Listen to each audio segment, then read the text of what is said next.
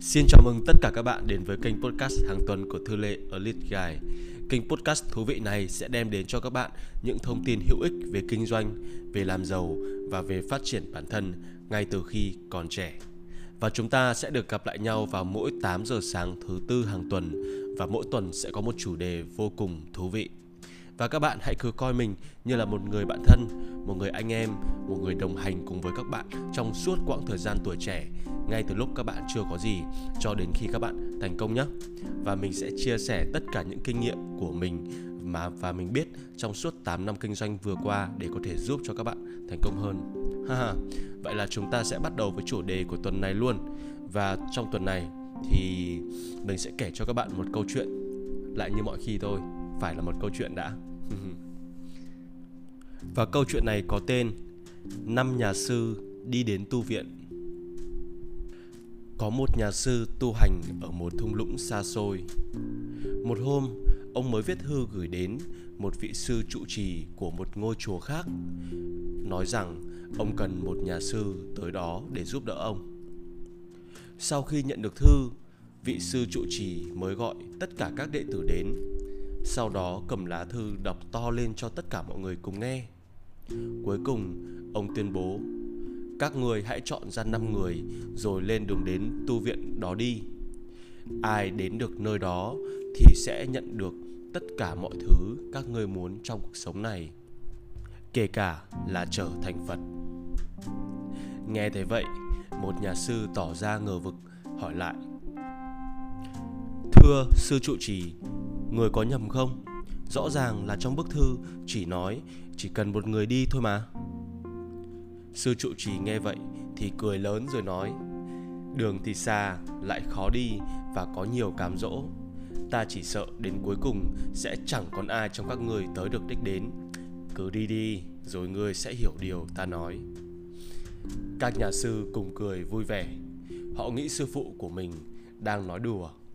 Tuy trong lòng vẫn băn khoăn Nhưng vì không dám trái lệnh Họ bèn cử 5 người, Sáng sớm hôm sau sẽ khởi hành đến tu viện xa xôi kia. Ngày hôm sau, Từ tờ mờ sáng, Năm nhà sư đã khăn gói lên đường. Mới đi chưa được bao xa, Họ đã gặp một sứ giả đứng trước một ngôi làng. Người này vừa nhìn thấy năm nhà sư thì vội vã nói ngay, Nhà sư ở ngôi làng của chúng tôi vừa mới qua đời. Chúng tôi cần một người thay thế. Chế độ đãi ngộ ở đây rất tốt. Các nhà sư nhìn nhau không nói gì. Nhìn qua ngôi làng này có vẻ rất trù phú. Người dân trông ai cũng có vẻ no đủ, giàu có. Vậy là một trong số họ bắt đầu lung lay. Cuối cùng người này nói với bốn người còn lại. Đằng nào thì tu viện kia cũng chỉ cần có một vị sư thôi mà. Tôi ở lại đây cũng là để phục vụ cho Đức Phật. Vì thế các anh hãy lên đường đi. Vậy là chỉ còn bốn nhà sư tiếp tục cuộc hành trình. Đến hôm sau, họ lại đi qua một vương quốc.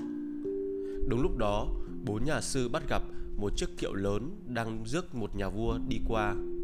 Nhà vua đang định lướt qua, nhưng nhìn thấy dung mạo hơn người của một nhà sư trẻ trong số họ thì ánh mắt của nhà vua sáng lên, ra hiệu cho đoàn người dừng lại.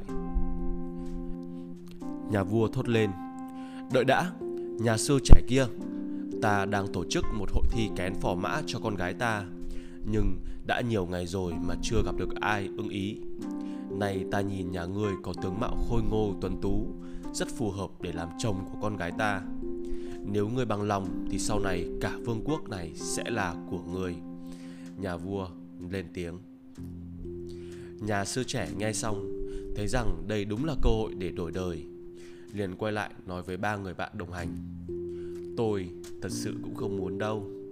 Nhưng e rằng khó có thể chống lại lệnh vua, nên các anh hãy lên đường đi nhé. Và lại, dù sao thì tu viện cũng chỉ cần một người thôi mà. Ba nhà sư bên ngoài thì đồng lòng, nhưng bên trong cảm thấy không can tâm.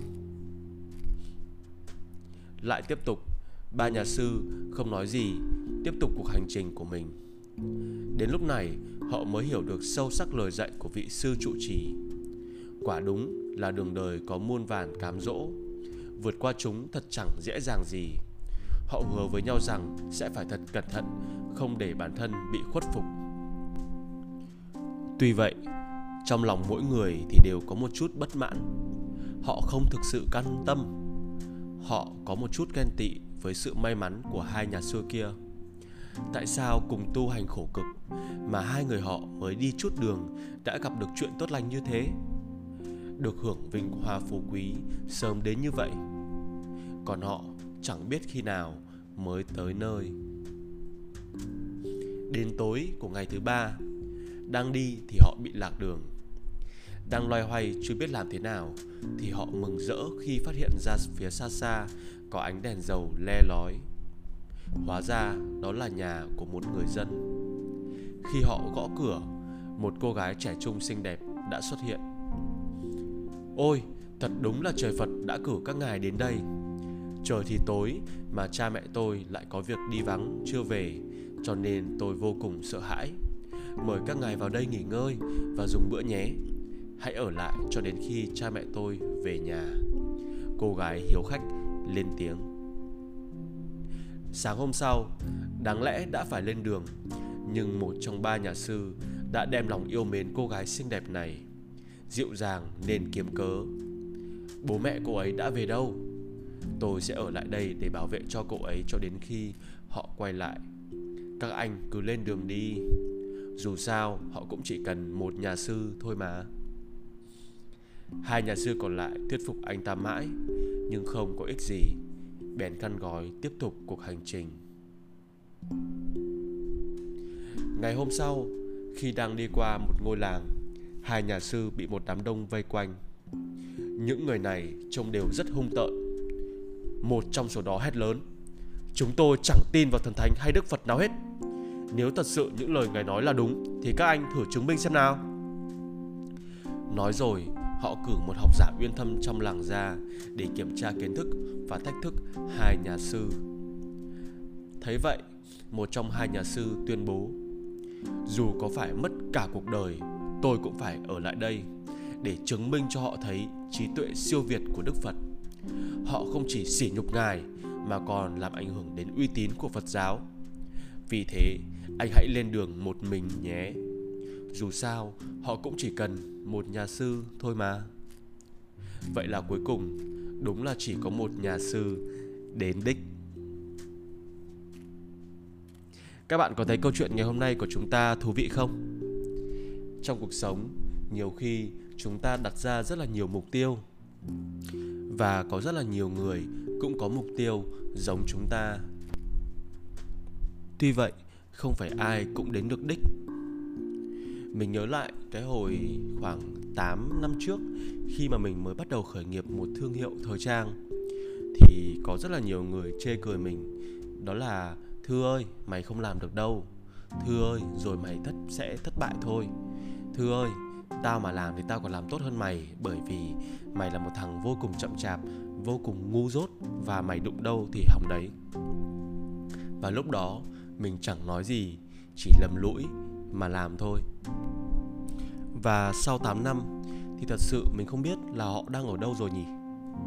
Có lẽ là họ đang đắm chìm trong một cái cám dỗ nào đấy, hoặc là họ đang theo đuổi một mục tiêu khác, hoặc cũng có thể họ mãi chả đạt được cái mục tiêu nào, bởi vì họ bị quá nhiều thứ đang phân tâm trong cuộc sống của họ. Còn mình thì mình tuy chưa thành công, nhưng mình đang ở rất gần đến cái đích mà mình mong muốn đó là một công ty thời trang hoàn thiện và chuyên nghiệp với 150 con người đang ngày ngày làm những bộ trang phục đẹp nhất để phục vụ cho hàng trăm nghìn bạn trẻ mỗi tháng tại Việt Nam.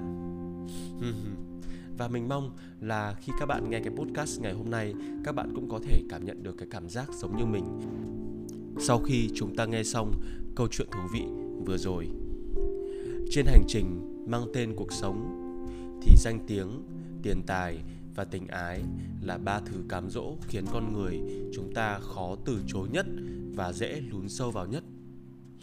Rất nhiều người đã không ngần ngại phá bỏ danh giới, bán linh hồn cho quỷ dữ để làm những điều trái với lương tâm cũng chỉ vì lẽ đó. Thế nhưng, bao nhiêu tiền mới là đủ đây? Bao nhiêu danh mới là thỏa mãn? Bao nhiêu tình ái mới khiến cho con người ta thôi tìm kiếm? Biết trân trọng hiện tại biết đủ mới là chiếc chìa khóa cho một cuộc sống an lạc, hạnh phúc đúng nghĩa. Các bạn nhé và nếu như các bạn đang là một người mới khởi nghiệp, các bạn đang là một người mới kinh doanh, các bạn đang là một người chưa có gì trong tay, thì hãy nghe theo cái lời khuyên này của mình cũng như của rất là nhiều người thành công khác. Trong cuộc sống, nhiều khi bạn không cần thông minh, bạn không cần giỏi giang, mà bạn cũng không cần phải là người xuất sắc nhất việc duy nhất bạn cần làm đó là hãy đặt ra một mục tiêu. Một cái mục tiêu mà bạn biết bạn có thể đến được đó. Và đôi đôi khi nó có hơi quá tầm với cũng không làm sao cả. Nhưng đã đặt ra cái mục tiêu nào thì hãy khô máu với nó đến cùng. Cứ đi thôi, cứ đi thôi, cứ đi thôi. Dù người ta có chê cười, dù người ta có nói gì, dù người ta có lôi bạn theo con đường của người ta thì hãy cứ mặc kệ đi. Hãy kiên định và kiên trì với con đường của chính mình. Không ai bắt đầu là thành công luôn. Không ai bắt đầu là có tiền luôn. Và thường ấy, thì những cái người xung quanh bạn, họ chỉ biết chê thôi. Chứ họ không bao giờ nhìn ra cái quá trình bạn đã vất vả, cố gắng như thế nào. Hãy cứ đi con đường bạn đã chọn. Bỏ ngoài tai những lời phán xét và những món quà tuyệt vời nhất luôn luôn đến với những con người kiên trì nhất. Chúc bạn thành công và mình tin rằng trong khoảng 2 đến 3 năm nữa thôi, chúng ta sẽ được trực tiếp nói chuyện với nhau ngoài đời qua những bức email, qua những buổi cà phê để các bạn có thể chia sẻ về thành công của mình. Bởi vì các bạn là người kiên trì nhất. Chúc các bạn thành công và hẹn gặp lại các bạn trong podcast tuần tới nhé. Chúc các bạn một tuần mới tuyệt vời.